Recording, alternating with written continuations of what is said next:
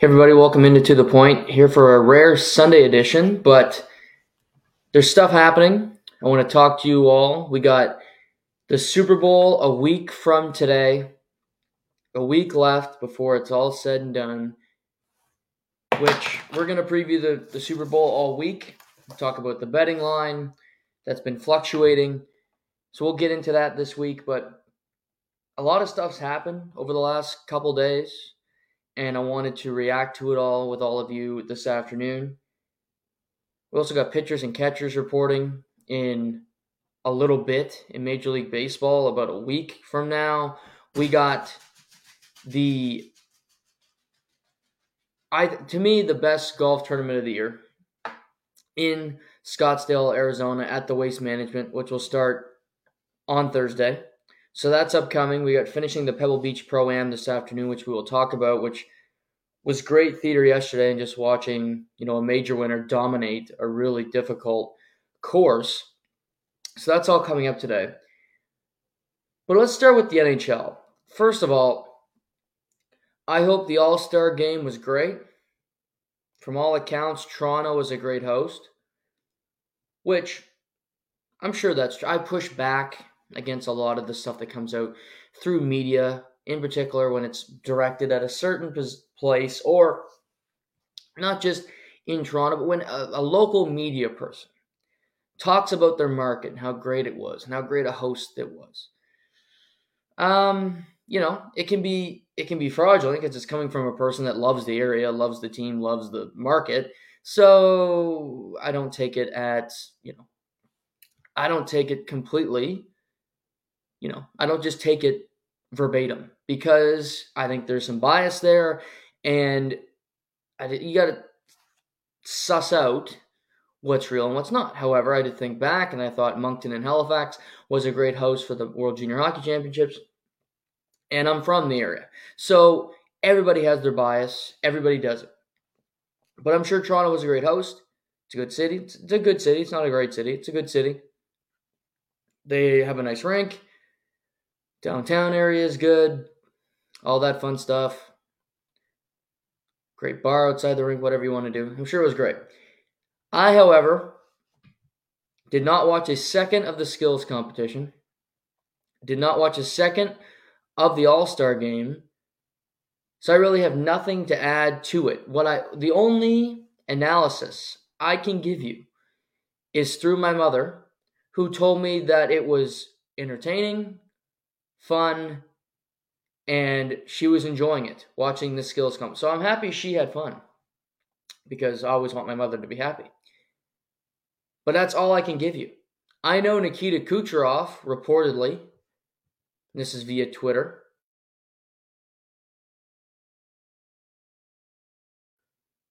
wasn't giving his whole effort at the skills comp on Twitter were upset about that, and they were in their feelings. Oh, you didn't give it all at the, at the All Star game. First of all, good for Nikita Kucherov. good for Nikita Kucherov. I don't care if he gave zero effort, he gave 110%. He leads the NHL in points, he leads the league in power play points, and he's the biggest reason why the Tampa Bay Lightning are still in the mix to make the playoffs. If he wants to take the All Star game off, not give a shit about the skills competition, good on him. He doesn't want to be there either. If it was up to him, he'd be in Tampa sitting by a pool during his break. But instead, he has to go up to Toronto around a bunch of people and ruin a day at a skills competition. So, hey, he didn't give his best effort. Leafs fans, people there might be upset. I personally don't care. I actually think it's a great thing. You could say it's not a great thing for the league, but I mean, it's all star games are they great for the league, or this is just a shit product that people try to you know prop up? I'll take the latter. But hopefully it was successful. Hopefully everybody had fun. The kids went down there and got a puck and sauce and that. I saw Team Maple Leafs won, I believe. So they won in their home rink. That's great. Cool. Games are back tomorrow. Good enough. Happy about that. Before we get back to the ice, we have a number of trades to talk about. Starting with the Vancouver Canucks, who I talked about on Wednesday as a team I, I didn't think they had to go all in. You're a good team. You might win the President's Trophy. A better first half than anybody could have imagined. And yet they looked around and said, we could use some more help in the center ice position. And they went out and got the best center iceman available, in my mind, acquiring Elias Lindholm from their rival, the Calgary Flames. This is the second trade between Calgary and Vancouver this season. If you remember, Vancouver, sorry, Calgary traded Nikita Zadorov to Vancouver in November. So, two deals between two teams in the Pacific Division, which is strange. Two Canadian Western teams. So, Vancouver gets Lindholm. The Calgary Flames get a 2024 first, a 2024 conditional fourth. Andrei Kuzmenko, who was in the doghouse in Vancouver all season. Hunter uh, Brzustewicz, who's a third round defenseman, and Joni, Joni Jurmo, who's also a third rounder. Hunter is 19, Jurmo is 21.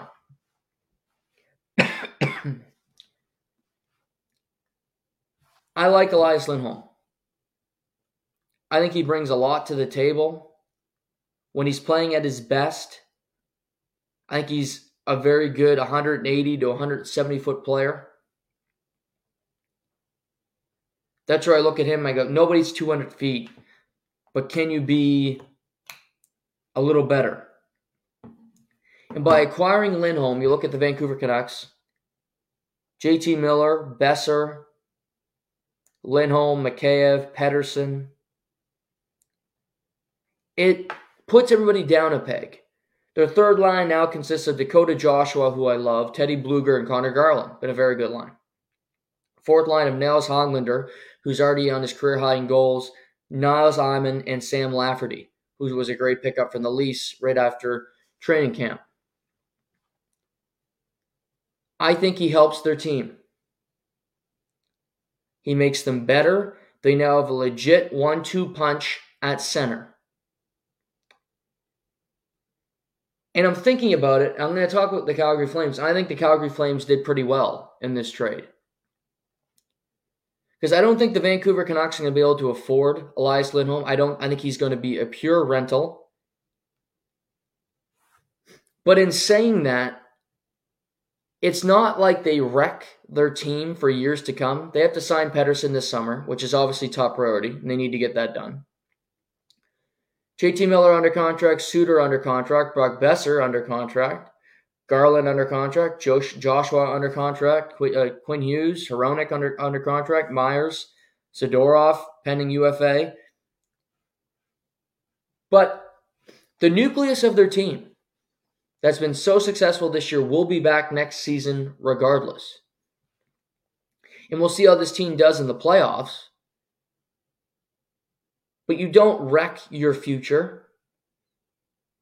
You lose a 2024 first, okay. We're going to talk about Montreal. If I'm going to trade a first round pick, I know Elias Lindholm is going to be getting a player in the first round and say Vancouver's picking late 20s. Maybe they win the whole damn thing. You're picking 32. The odds of that player being better than Elias Lindholm are slim to fucking none. So I'll take Lindholm over, you know, whoever you got. Whoever that first round pick is, give me Elias Lindholm because I think he's better. So when they do when you do the calculus that way, he's 29, he's motivated, he's playing for his next contract.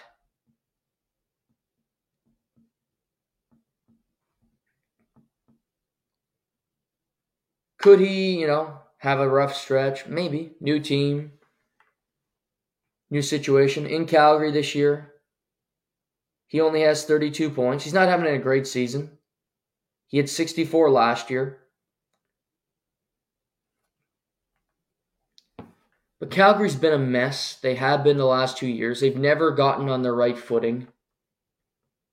It's a weird scenario in Calgary. They're blowing it up. You know what's happening. And I feel this whole year has just been kind of a malaise in Calgary because everybody wants to get out of there. Zadorov didn't didn't want to stay. Lindholm, I don't. He can say after the fact he wouldn't mind signing an extension. I don't think he wanted to stay personally. Hanifin didn't want to sign an extension. Does Markstrom want to be there long term? They have decisions to make, but I don't, Lindholm is not going to stick around. I think he's been waiting for his next opportunity since the Huberdeau deal, really. That's when the team went to shit. And that's not all on Huberdeau. I'm not saying that, but I mean, since that deal, since they changed, you know, Tkachuk said, I don't want to be here anymore, their team has not been the same. They have not been able to rebound. So Elias Lindholm is not a Matthews. He's not a McDavid. You might look at him on paper and go, that's not a number one center. I think he absolutely can. I think he's more cerebral. He can do more defensively. Help out a line. He's an elite passer. He's got good vision. He skates well. I like this addition for the Vancouver Canucks. As I said, I think he's the best when it comes to the deadline. I think he's the best center available because Sam Reinhart's not leaving Florida. They're not going to trade him. You know, Pettersson's not going to be moved. Pettersson can play center, but I mean, he can also play the wing with Lindholm coming, which I think they might explore. So I like it for Vancouver. I don't know if this move was necessary, but they feel they can win this year. That is Jimmy Rutherford. And to his credit, he won in, in Carolina, won twice in Pittsburgh. He's going to try to do the same thing here. And I appreciate a GM who's trying to win. For Calgary, their fire sale is on. Lindholm gone. Zadorov gone. Hanifin will be traded. Tanev will be traded. Maybe Markstrom's traded. Could be other pieces, but then there's players with longer term contracts like Huberdeau and Kadri that I don't think you're going to be able to move. So those are the three names that I have circled as we get closer to the NHL trade deadline, which is on March 8th. In this deal, I think they did pretty well. You get the first, which is what you need in every trade. Check. A conditional fourth, which depends on Vancouver making the conference final. She might have two extra picks in this year's draft. You get Andrei Kuzmenko. Andrei Kuzmenko is an interesting player in that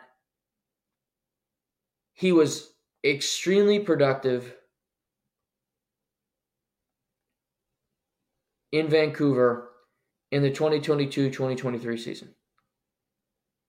Had 39 goals, 74 points. Was great. This season he's played 43 games and he's got 21 points in 43 games with only 8 goals. So while the rest of the team has been, you know, having career seasons, great year in, in Vancouver, he's been the odd man out. Now some of these things are not like the other. That's kind of been Andre Kuzmenko. He's got a great shot, all the talent in the world. And honestly, he could be a fun piece. He signed a deal in, in uh, January 2023, a two-year extension worth 5.5 million. So he makes a fair chunk of money for the production that he's been giving to Vancouver. But I think Calgary says he could be a guy to help spark offense, play the wing, have some more freedom. Rick Tocchet plays his style. And I don't think Kuzmenko fit it, obviously. They didn't get along perfectly. He can go play for Ryan Huska, see if he can turn it around, and maybe he's a trade piece for Calgary next next winter if their team is where I think it will be, which is non-competitive. So I don't mind that. They get Hunter Brzustewicz, which is a hard name to pronounce because it's spelled B R Z U S T E W I C Z. My God. But this kid's 19, and scouts have been calling him the Adam Fox of the OHL. Played U.S. National Development Team program, then's gone to Kitchener. He has more points already this season than he did last year. Again, he's a defenseman. 69 points in 49 games, 61 assists for the Kitchener Rangers. So, described as a great puck mover, skates extremely well, could be something. Could be a find. He's 19, he's a defenseman. Who the hell knows? It takes a while. Defense is a really tough position. You need to be patient when he's not going to be playing in the National Hockey League likely for a while. But if you can get a good puck mover and if you can actually get a player to want to stay in Calgary, unlike Adam Fox,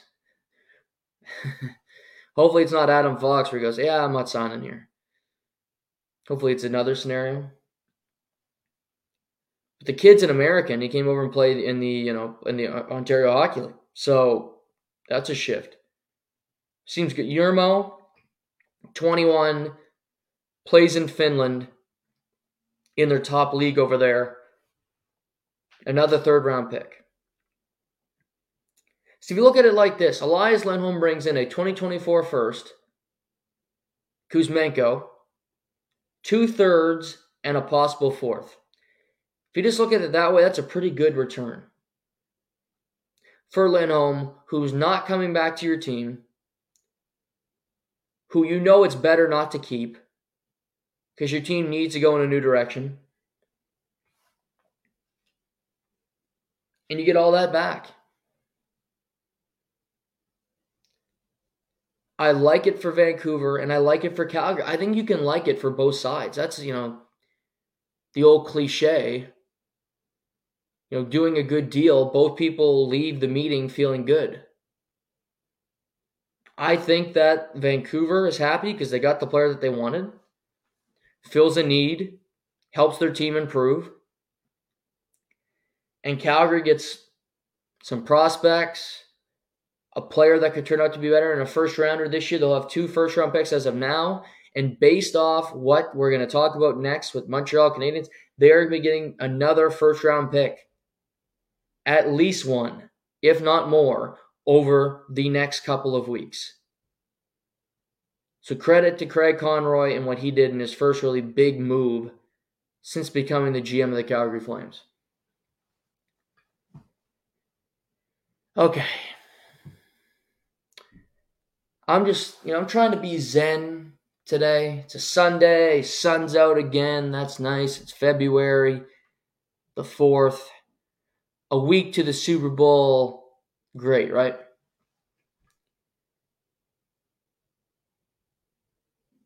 On Friday, the Winnipeg Jets acquired Sean Monahan from the Montreal Canadiens. I think Pierre LeBrun reported that it was a kind of a handshake deal that Monahan, when he re-signed with Montreal, would be traded at the deadline to a contending team. He was a good show, a good soldier for them. And to his credit, I'm going to say this off the top. Sean Monahan's been through hell during his career. That year, Calgary made a run to the second round of the postseason. That offseason, he had eight different surgeries. That's not hyperbole, that's actually true. You can go look that up. He had eight surgeries in one offseason. His body's been through hell. He's had the battle through injuries, tough situations. And he's playing good hockey, and credit to him and credit to Montreal for getting that out of him. And the crazy thing about Sean Monahan is he's only 29 years old. Feels like he's been in the league for a long time. But he's 29. He will only be 30 in October, starting next season. And he is a good player. So I'm going to start off with that. I like Sean Monahan. Is he a game breaker? No.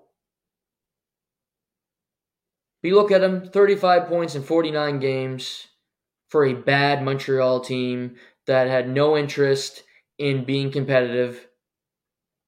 And even if they did have interest in being competitive, they weren't good enough to be competitive. That's a that's a good season. So and just looking at it through the Winnipeg lens, they now have their center ice. They, when Scheifele's healthy, they can go Scheifele, Monahan, Adam Lowry. They need another center iceman. Vancouver was willing to give up more for Lindholm than Winnipeg was. Kevin Cheveldayoff, who's been the GM of the Winnipeg Jets since they returned to Winnipeg, has never been an aggressive GM, in my opinion. He's never been a deadline kind of person. He'll nip at the heels, he'll do things, and I think he's getting credit in that market for pulling off a trade of s- substance. And I won't disagree with that opinion, but I don't think Sean Monahan is a game changer by any means. And I think, honestly, at, at when it comes to just value, I think Adam Lowry is a better player than Sean Monahan, but Monahan will have more points, but uh, to me, Adam Lowry serves a purpose. He does a whole lot of things for a team. He's the heart and soul of the Winnipeg Jets. He's the captain for a reason, but I digress. We look at the team Connor, Scheifele, Vilardi. Vilardi's great when healthy. Ehlers, Monahan, Perfetti, Niederreiter, Lowry, Mason Appleton, Namestnikov, Iafallo, Morgan Barron. That's a good team. That's a good defensive team that can produce offense, that kind of be a pain in the ass to play against, hard checking on you all the time. So, looking at it that way, Winnipeg's not fun to play against. Yes, the Maple Leafs beat them twice in the last four days prior to the All Star break, but they play you tough. They defend as good as anybody. Through 50 games, they have the best goaltender in the NHL, period, in Connor Hellebuyck. So they have a lot going for them, and I think Cheveldayoff and Rick Bowness, you look around and go, we're a good team. Why can't we win the Central? Which they absolutely can. Let's improve our team. This team has earned the right to get an upgrade at the center ice position, and Monahan is an upgrade. So Circle gets the square. Here's my thing. I got to say this to the Montreal Canadiens. Round of applause. Way back when, when Calgary couldn't find anybody to take Sean Monahan, the Montreal Canadiens did, but they got Monahan and they also got a first rounder in the trade. That was the sweetener, a first round pick to take Sean Monahan. We talked about he's improved, he's done a lot. But the fact that He's turned 35 points in 49 games into the Montreal Canadiens getting a first round pick for him to me is staggering. I can't believe it. I saw Frank Seravalli taking a victory lap on Twitter because he uh, pontificated this. Credit to him. And you should take a victory lap because I don't know how they did this. Montreal getting a first rounder for Sean uh, for Sean Monahan, and they got a first rounder to take on Sean Monahan. That's just elite business by Kent Hughes. Sean Monahan's not a first round player. He's not worthy of a first. You're not. I'm not doing that ever. I can't believe they did it. And a conditional 20, uh, 2027 third if they make the Stanley Cup final. Who was lining up for Sean Mon? I don't think many teams were.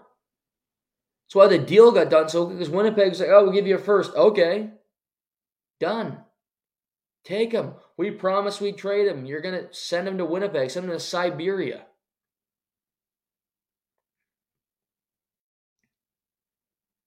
Winnipeg wants to win, and I understand that. And a first rounder, just like Vancouver, doesn't mean a whole lot. I get it. But if you have a first round pick in the chamber, why is it going to Sean? Mo- is there not something else that will become more intriguing? What about the Pittsburgh Penguins? What did, what did they stink in their first couple games after the All Star break? Because their team's old as shit and they're not that good to begin with, and they have bad goaltending, and they say, you know what, Jake Guentzel, we're going to move him or God forbid something else happens.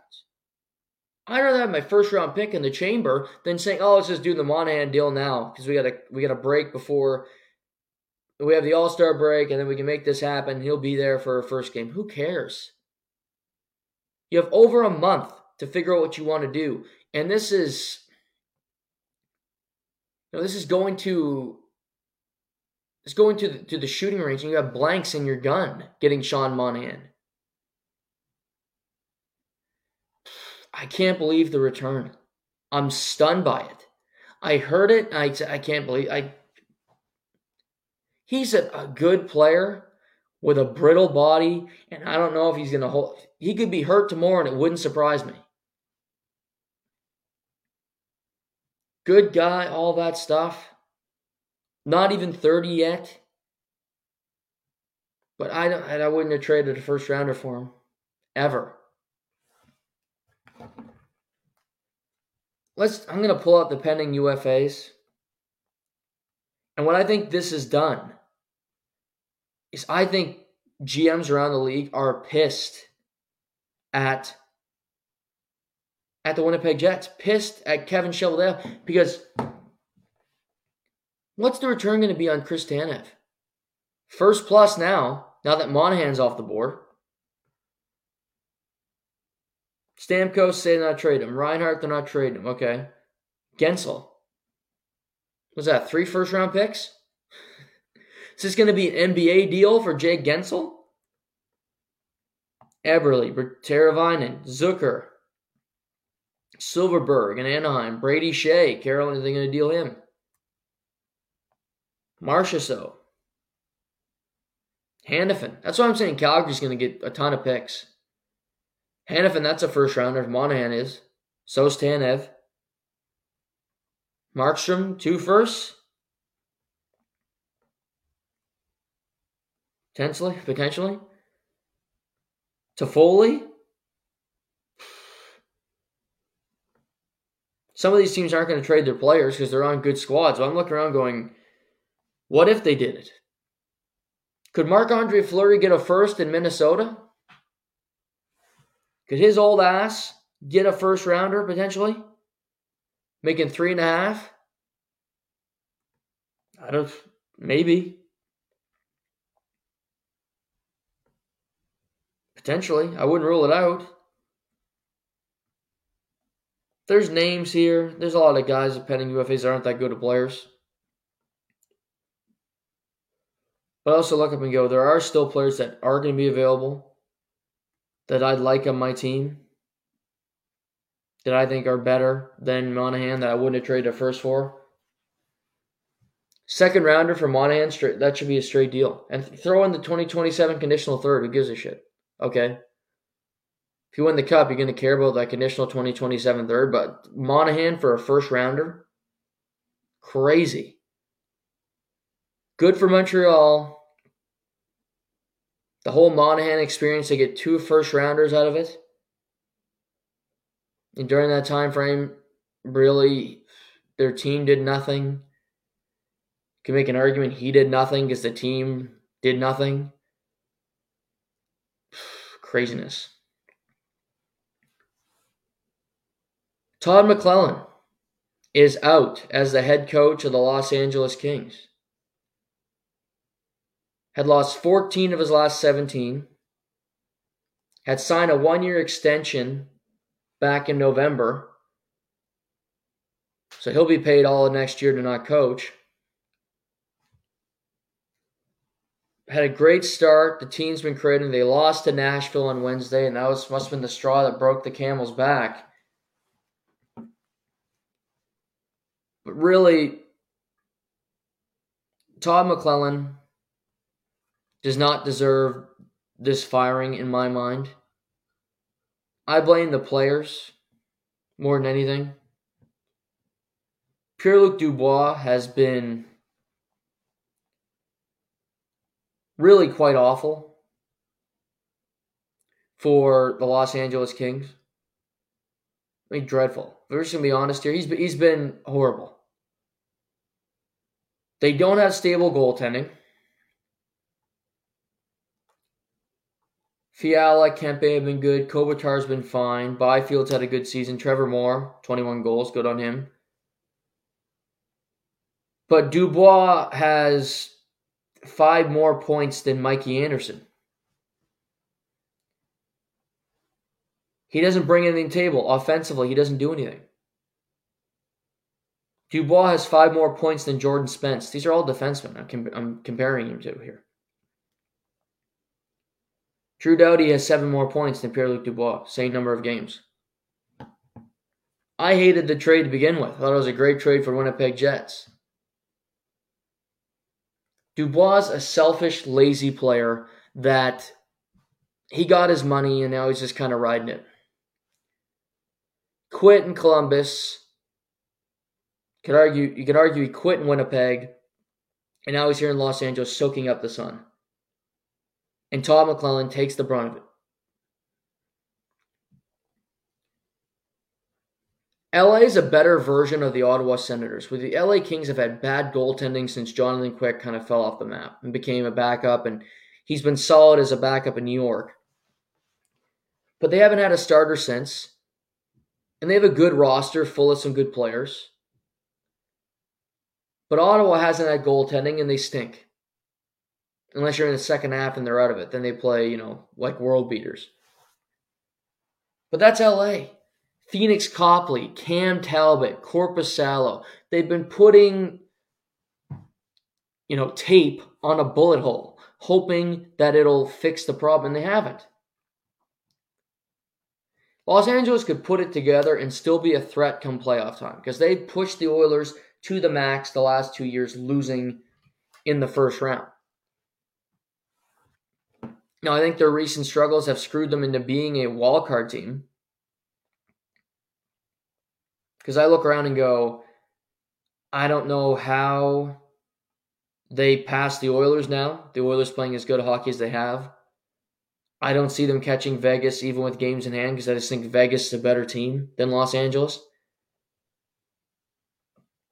Vancouver is nearly 20 points clear of the Los Angeles Kings. So they need to play good hockey just to be a wild card team and prepare to face potentially Colorado or Vancouver in the opening round of the playoffs or potentially Winnipeg, which would be fun if Winnipeg played Los Angeles with Dubois and everything. But Jim Hiller takes over. LA's got an older team. Doughty, Kopitar, Decisions have to be made. Is this team worthy? Can they compete? Rob Blake has to look around and go, do I need to trade for a goaltender? Because Cam Talbot's not winning you a Stanley Cup as the starting goaltender, period. Is there a splash move in net? Could you get Markstrom from Calgary if, if you're willing to give up a lot? To either go to Columbus route and get Merzlikins again. I don't think that's going to do it for you. Reimer, I mean, come on. But I feel bad for Todd McLellan because I don't think he should have been fired. I don't think this is a justifiable firing. But this is the way the cookie rumbles. Six coaches have been fired this season. In season, six NHL coaches. Nobody's safe. You go on a bad turn, they're going to fire the coach, hoping for some sort of response. It's worked in some places, when, uh, Edmonton being the chief example. where they've won 16 in a row, one shy of, you know, setting a new record. Minnesota, it's been up and down. St. Louis, up and down. Columbus, disaster. Islanders, too early to say with Patrick Roy. Hasn't been there long enough.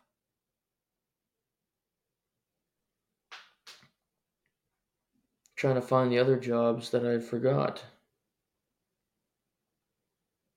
Minnesota. Yeah.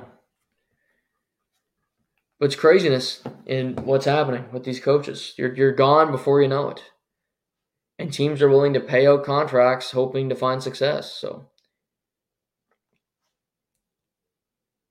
the NHL is returning to the Olympics in 2026 and 2030. Just big news on Friday from Gary Bettman and co. The NHL has not been to the Olympics since 2014, if you can believe it. I've always said this. I don't think the NHL players have to be at the Olympics. The Olympics is a brand in and of itself. It's massive. The Winter Olympics, wherever it is, get good ratings. I don't think the hockey portion of it is necessarily the biggest attraction to the Olympics because you can watch hockey year round.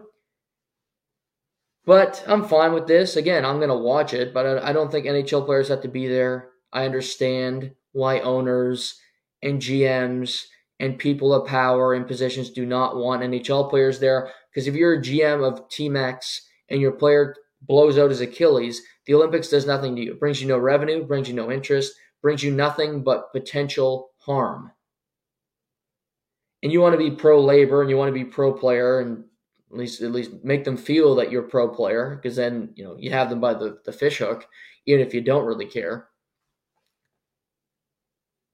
but this is good. People are happy so i'm good with it. Seeing crosby play at the olympics before his career is over again potentially in 2026 he'd be 38 he'll, he'll be there. McDavid playing, you know, against Matthews and these different rivalries. Sure, I'm I'm good with it. There's also other best on best tournaments that they're going to be doing over the next couple years. I want to find these and really get them right here because there's a couple different ones and so here we go. So they're returning the Olympics and uh, the NHL also announced a four-team international tournament for 2025 that will include Canada, the United States, Sweden, and Finland. The Four Nations face-offs will be held next February in two yet to be named cities in Canada and the United States, and I think it's Montreal and Boston potentially. Or that might be for the World Cup kind of thing that they're doing. But this is next February, Four Nations. I think it's replacing the All Star game. Good idea. But Con- uh, Toronto was a great host. Don't don't forget that but it's replacing the All Star game. This marks a new era for international hockey. NHLPA Executive Director Marty Walsh said, We view this event as a building block to a larger World Cup. So, four nations, whatever, World Cup of hockey, great. Good ideas, whatever. Replacing an all star game, all love it. Here's the only speed bump for me. And this is a bigger issue. You could say, well, it's a bigger issue than hockey. Russia not being included in these, in these events make it less compelling. It's made the World Juniors less compelling. It'd make the Olympics less compelling, and Russia should be included. Now, Russia invaded Ukraine. Putin is not a popular person outside of you know, Russia that we know of. So I get all of that. But I don't see why players should be penalized for their leader. Canada gets to participate. We have a jackass for a prime minister. So, I mean, if we're just basing this, you're allowed to play off world leaders, nobody would be allowed to participate in these events. Biden would have forgot about the event. Trudeau be offended by the physicality in all likelihood. I mean, Putin being a dictator, being, you know, a bad person, whatever, however you want to label him, I'm not disagreeing with the sentiment, but what I'm saying is Nikita Kucherov should be playing at these events. Will he care? I don't know. Best on best, he might give an effort, other than an all star game skills competition. But Alex Ovechkin, Nikita Kucherov, the Russian players should be playing. And they're not because of a war in Ukraine. And I just disagree. That does not, Kucherov does not affect Putin. Putin makes his own decisions.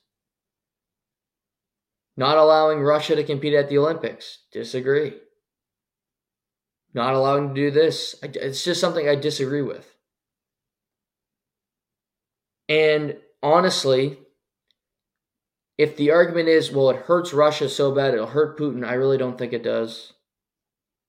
I think it hurts the people up close and personal more than it does Vladimir Putin the Kucherovs of the world, the Russian players who want to compete that don't get to.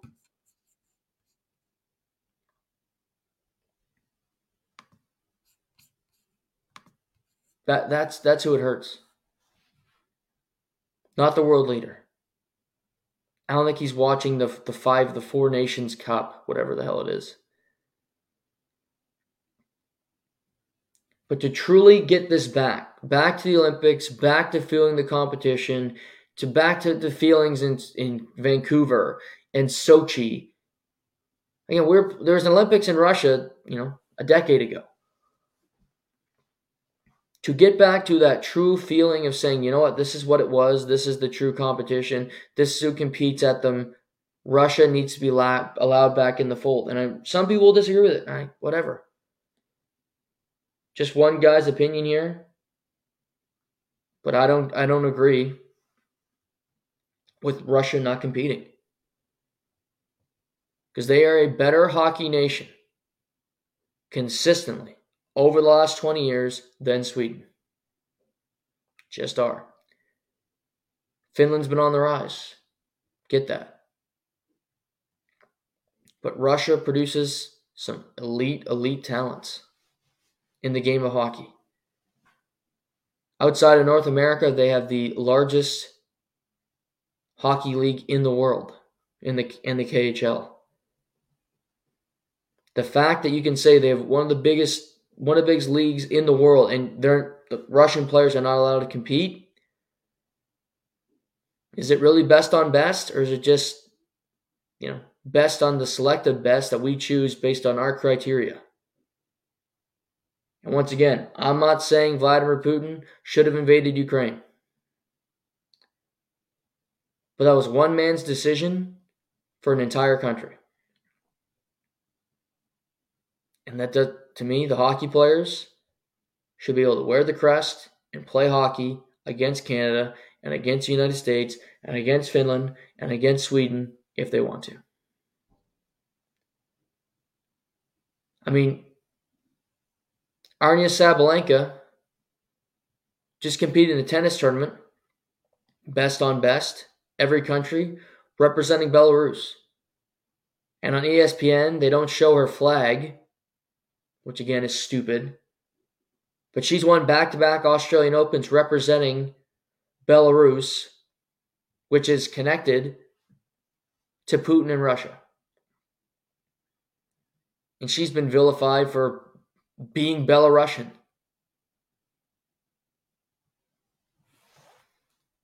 Thinking about your country and what they've been connected to, I don't want to be connected to some of the things this country's been, been doing the last four years. I still live here, but I don't want to be tied into that. Russia's a war zone. Putin's a bad person. Yes. Canada's a soft nation. Canada's got an idiot for a prime minister. All true. I don't want to be connected to him, but unfortunately, he's running the country, so he can't do much about it. Vote his ass out.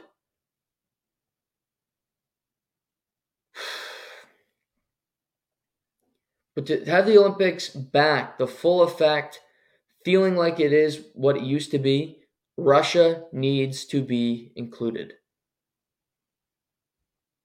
No ifs, ands, or buts about it. And then when you get, when Canada kicks Russia's ass, if that happens, then you know you beat the best.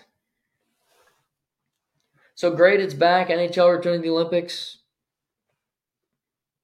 Is it really back until Russia is? This guy says no. When the when's the war gonna end? I don't know. It's been going on for a long, long time. And that war has kind of been forgotten because of Palestine and what's happening with Hamas. You kind of forget about it.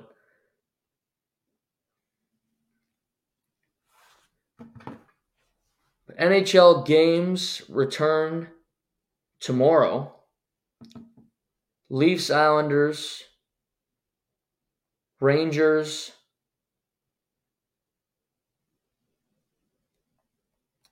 Rangers and Colorado, which should be a fun game.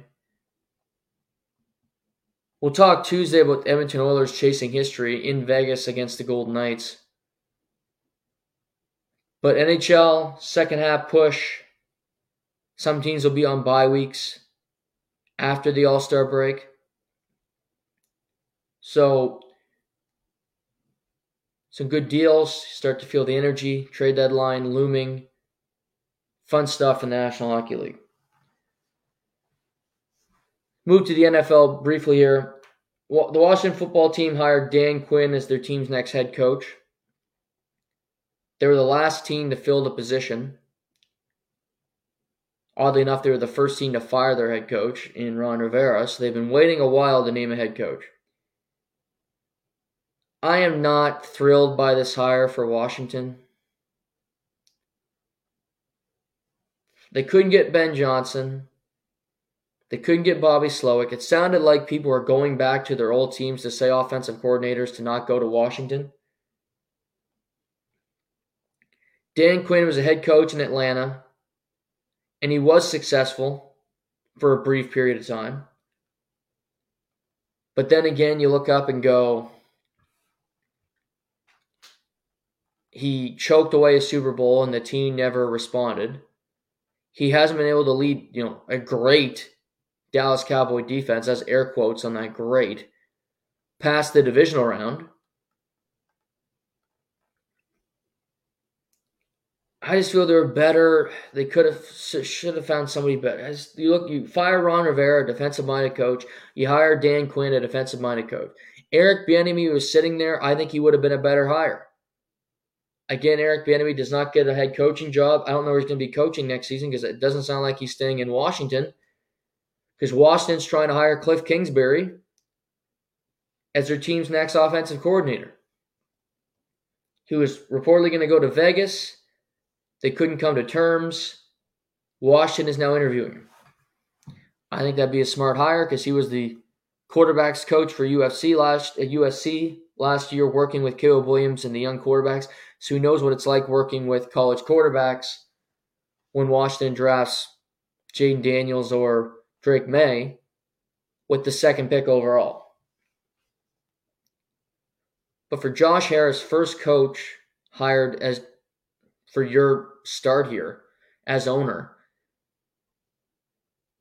I'm not thrilled by it. if you're going to hire Dan Quinn, why not hire Mike Vrabel? Maybe Vrabel didn't want the job. But Dan Quinn seems more of a coordinator than he does a head coach. Backwards hat, up in the booth, wearing raggedy clothing. Just not a forward facing face of the franchise type of coach. To me, anyway. I want an offensive minded coach with an with a quarterback coming in with the second overall pick. And if Cliff Kingsbury can be the OC, I'd be happy with that. But just I think Dan Quinn's a good coach, but I'm not thrilled by the hire. It doesn't inspire me. I don't feel great about it. So a bit laissez faire in in Washington with that team. And obviously, the Super Bowl is upcoming. Storylines galore with that game, which we will get to this week. But the, I mentioned the Raiders. They were reportedly trying to trying to get Cliff Kingsbury there. Now expected to hire Luke Getsy, who is just the Chicago Bears OC, as their offensive coordinator. Liam Coen, who is offensive coordinator in Kentucky, will be the Buccaneers OC this upcoming season.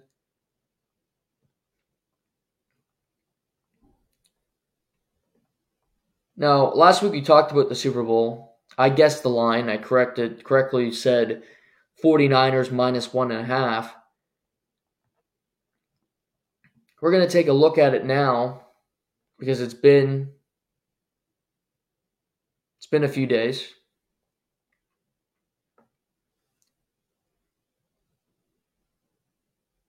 Let's see. Super Bowl is now San Francisco minus two and a half. So they've gone up by a point favorite, which is interesting.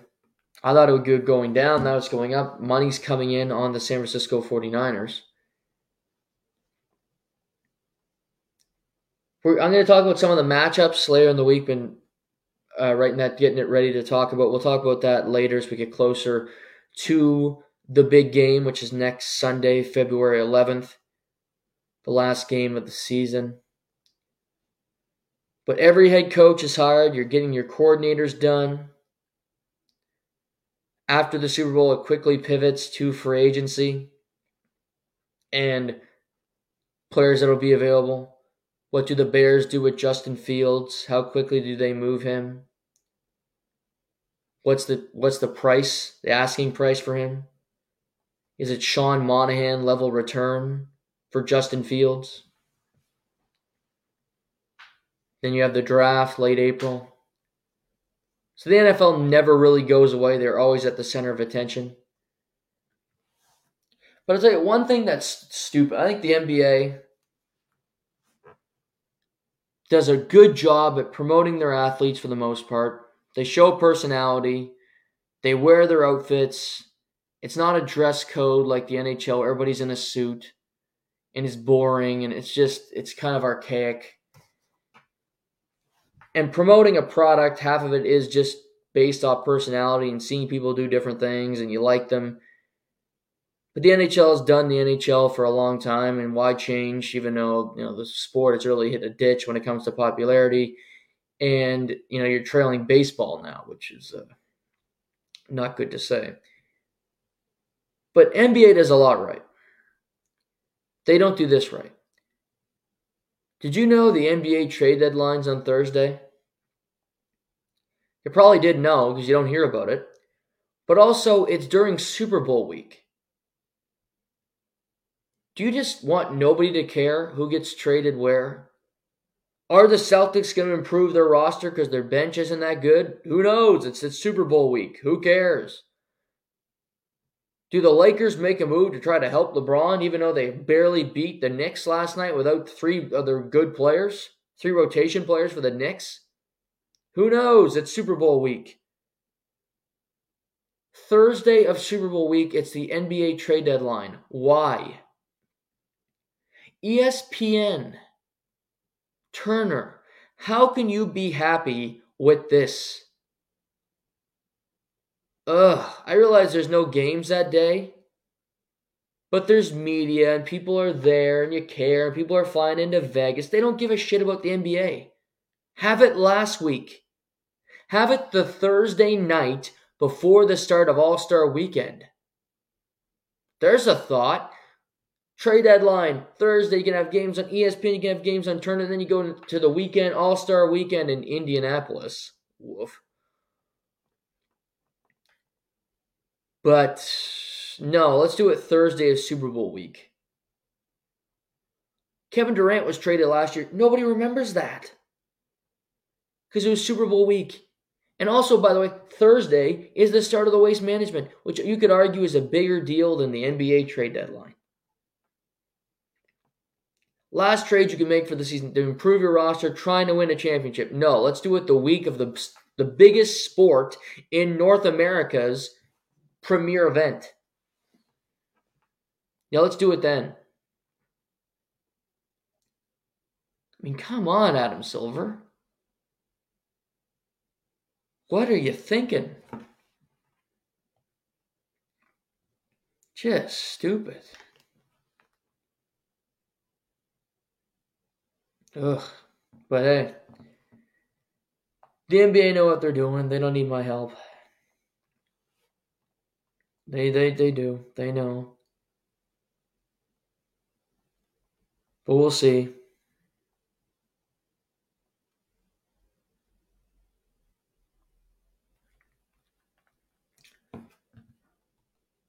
Joel Embiid might need surgery. He's he was first. It was the dilemma about playing sixty-five games so he could be eligible to return and potentially win back-to-back MVPs, be eligible for All NBA. Now it sounds like he played hurt, re-injured it against the Utah Jazz, I believe, and he might miss the rest of the regular season. It's that serious of an injury. And this is just awful for the Sixers, for the NBA.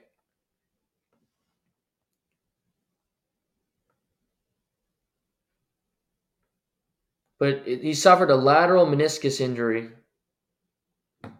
that could require surgery. That's all we know at this point.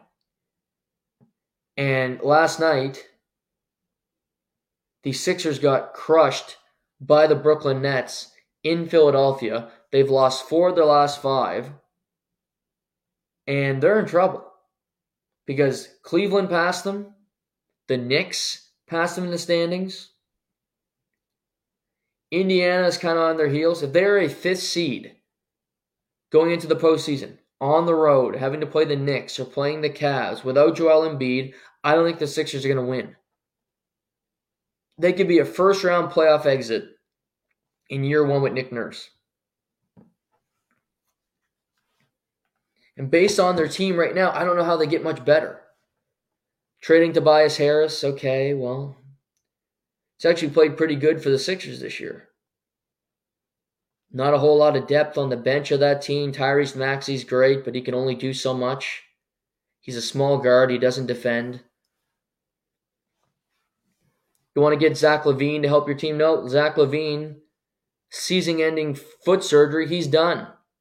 A guy people looked at potentially the Lakers could acquire. He's no longer available. But if Embiid's out for the season, the Sixers season's done. Period. And I even looked at with Embiid on the floor. I think the Knicks can give them a tough time. The Cavs have played really good basketball the last six weeks, starting to find their game. We could potentially see Cavs Knicks in the first round like we did last year. Cavs are not going to be a seller. But we got five days before the NBA trade deadline. Does DeRozan get moved? What do the Lakers do? Can Sacramento get a wing player to come on their team because like they're a good team that can help? They can help them win. Who knows? But intriguing nonetheless with the NBA and Joel Embiid potentially being out for the remainder of the season. The Baltimore Orioles sold their team last week, if you missed it, for 1.725 billion, which is a lot of money. But it's also not that much money in the grand scheme of things. It, six years ago, the Miami Marlins sold their team to Derek Jeter for 1.2 billion. And in six years, the Baltimore Orioles get sold for 1.725. That's not much of a, a bump. And this is a weird deal where the deal only gets done when the current owner, who unfortunately has dementia, and his sons are running the team, but he has dementia and he's holding, I think he's in his 90s. The deal is only complete when he dies. And the guy who's buying the team from the Orioles is 78. So this is basically, you know, United States election type territory here with this with this deal. We have one senior senior citizen buying a team from another senior citizen. And this is older senior citizens, 78, 90s. Oof, that's, you know, that's pushing the grave here. But it's Orioles are being sold. I people aren't happy because it's not a huge increase. Baltimore has a beautiful ballpark at Camden Yards. It's a great place. If you're watching a game on TV, I love watching seeing Camden Yards. But oof, that's a bad evaluation. Clearly, baseball not what it used to be, which we know. That's not a shocker. But to only go up by 500 grand, that is uh, Oof, that's a tough pill to swallow here. But this week, they then traded for Corbin Burnes, who won the Cy Young in 20 with the Milwaukee Brewers. He's an innings eater through 190 innings last year, 200 the year before. When he's on, he's one of the best pitchers in baseball. Orioles won the American League East last season. They want to do it again. Gunnar Henderson, young, great player. Adley Rutschman, one of the best catchers in baseball. They have a team where they don't spend a lot of money, but they're competitive because their young guys are so damn good. I like this for, for Baltimore. The sale, it is what it is. I don't care how much you get for your for your crap. But I don't think the league's happy about it.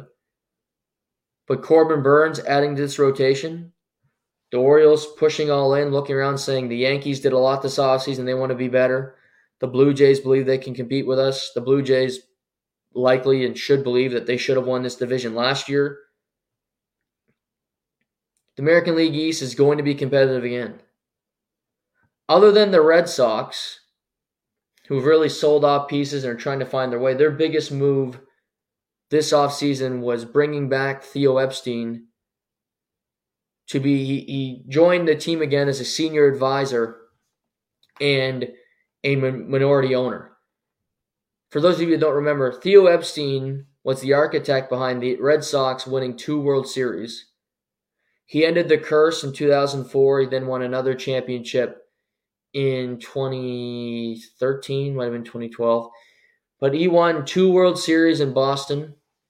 He then went on to be the architect of the Chicago Cubs, who won ended a 108 year drought in 2016. So he's ended two curses. He then went to Major League Baseball. He had a huge part in them changing the rules, which made baseball so much more enjoyable last year. Helped the numbers, helped bring the game back, helped everything. I love sports. I didn't want to watch baseball anymore. I lo- watching it last year. I could watch baseball every day. So Theo Epstein has been kind of a visionary, a big success in growing the game and helping teams that don't win find ways to win. So he goes back to Boston, where they fired their president lately. They've traded off they traded Mookie Betts to the Dodgers, and the Dodgers win a bubble championship. Every move has been to sell off pieces, and not really try to compete. So we'll see what happens with Theo. Uh, they're not going to be great this year. I think the Red Sox are going to finish last in the American League East. Spoiler alert. But he can help build a foundation into bringing winning back to Boston. So I'm curious to see what, what his role is going to be and what he does for that team. Yesterday I was watching the Pebble Beach Pro Am, and you just saw a masterclass. Wyndham Clark, a man who won a major last year, also won the Wells Fargo, two wins in under a month. He started off 2024 with a bang, with a massive performance yesterday, shooting a a course record 60 at Pebble Beach. A 60. He was minus 10 through 11 holes with two eagles. Just hitting fairways. He could do no wrong. And he heads into today with one shot lead, one shot lead over Ludwig Aberg. It's a delayed start today due to weather. But he's just, he won a major. He's continued his great play. He's actually a great, he was talking with Jim Nantz. He's a great interview on the broadcast. And this is kind of Pebble Beach. The weather isn't good, there's big winds. The tournament was finished on a Monday last year with Justin Rose winning it. But heading into today, you have Wyndham Clark, minus 17, Ludwig at minus 16, Matthew Pavon, who won last weekend at the Farmers. He's two shots off the lead. He's playing in the final group again. Good for him. Minus 14, you have Mark Hubbard, Thomas Detry, Scotty, Shuff, Scotty Scheffler, Tom Hoge, Justin Thomas at minus 13, Jason Day, so some big names are still in the mix. We've seen some guys in some really good rounds. You could get hot and potentially win this tournament. But Wyndham yesterday was just on a whole other level. He was in no way competing for this trophy, but in put it, he said, you know, I put myself in position to potentially win on a Sunday. That's all you can ask for. And he'll be the last one teeing off today. But you have this, a fun Sunday at the Pro Am, leading in to the the waste management on Thursday. Arizona Waste Management goes all the way to Sunday afternoon. That will lead you into the Super Bowl Sunday night. Fun stuff. I'm all in. Love it. Can't wait to consume it all. We'll be back Tuesday. We'll talk about some some different things. Getting back to the NHL, back on the ice, some di- different uh, storylines heading into the Super Bowl. I will say UFC Vegas 85 yesterday at the Apex. Fun little event. Some great stories. Charles Johnson, who was on a losing streak, and Meatball Molly McCann found ways to win. Johnson with with a split decision. Meatball Molly with a first round armbar, a first career submission victory in the UFC. So huge victories for those particular individuals. Randy Rude Boy Brown, nasty right hand in the first round of Muslim Salikhov. He's won two in a row. He wants a shot against a ranked opponent, calls out Michael Chiesa. Would love to see that fight later this year. Renato Moicano, Moicano wants money. Hasn't had, had not fought since November of 2022. Was in a dogfight against Drew Dober. He gets the win, winning the first and third rounds. Great jiu-jitsu. Dober fought hard. That fight could have went either way. It goes to Moicano, and he's ranked. For him, there's a lot of different ways the UFC could go. They they're having an event in uh, Brazil in May and he speaks Portuguese. So I think it'd be huge. They need to get him there. They need to get him there. And I think he, he said he wants to fight. He's currently 13th in the rankings. If you look up Dan Hooker, doesn't have a fight booked. Dan Hooker had a broken arm. I don't know if he'll be back in time. Jalen Turner would be a fun fight. Benil, he called out Beneil Dariush as well. Jalen Turner, I don't think it'd be hard to bring him down at that size. I think if I'm Jalen Turner, I'd take that fight. But I think Jalen wants to fight above in the rankings because everybody else is really booked. Otherwise, but good for Moicano. Drew Dober still all-time knockout leader at lightweight. Extremely fun fight. And then in the main event, you got Nassourdine Imavov defeated Roman Dolidze. Interesting because you have Chris Curtis who had fought Imavov and that fight was stopped due to a head clash. There was another one of these in this fight. So they, there's some bad blood between Team Alpha Male and what's happening over there with Imavov, who fights out of France. But he gets the victory. He had lost to Sean Strickland, but then he fought Curtis, technically got a win. Then he fights Roman Dolidze. So with that victory, that should bring him inside the top 10 Dolidze's age. That should make him inside the top 10 of the middleweights in the UFC. I look at, for him, Brendan Allen's booked, Costa's booked, Vettori's booked. Jared Cannonier is not, but I think they want to get Jared against Hamzat. Imavov versus Hermansson slash Joe Pyfer, who fight next Saturday at the Apex. I think Pyfer against Imavov would be a really fun fight to book after this one. We'll see, but he's very good. He's so big, so long, hard to get in front of. An impressive victory for him. But fight uh, Joe Pyfer and Jack Hermansson at the Apex in the main event next Saturday. Following week, it's UFC 298 in Anaheim, Volkanovski, Topuria. So that is upcoming as well. Fun show on a Sunday. Hope you guys enjoyed it. We'll be back Tuesday to break it all down. Enjoy the rest of your weekend. This to the point.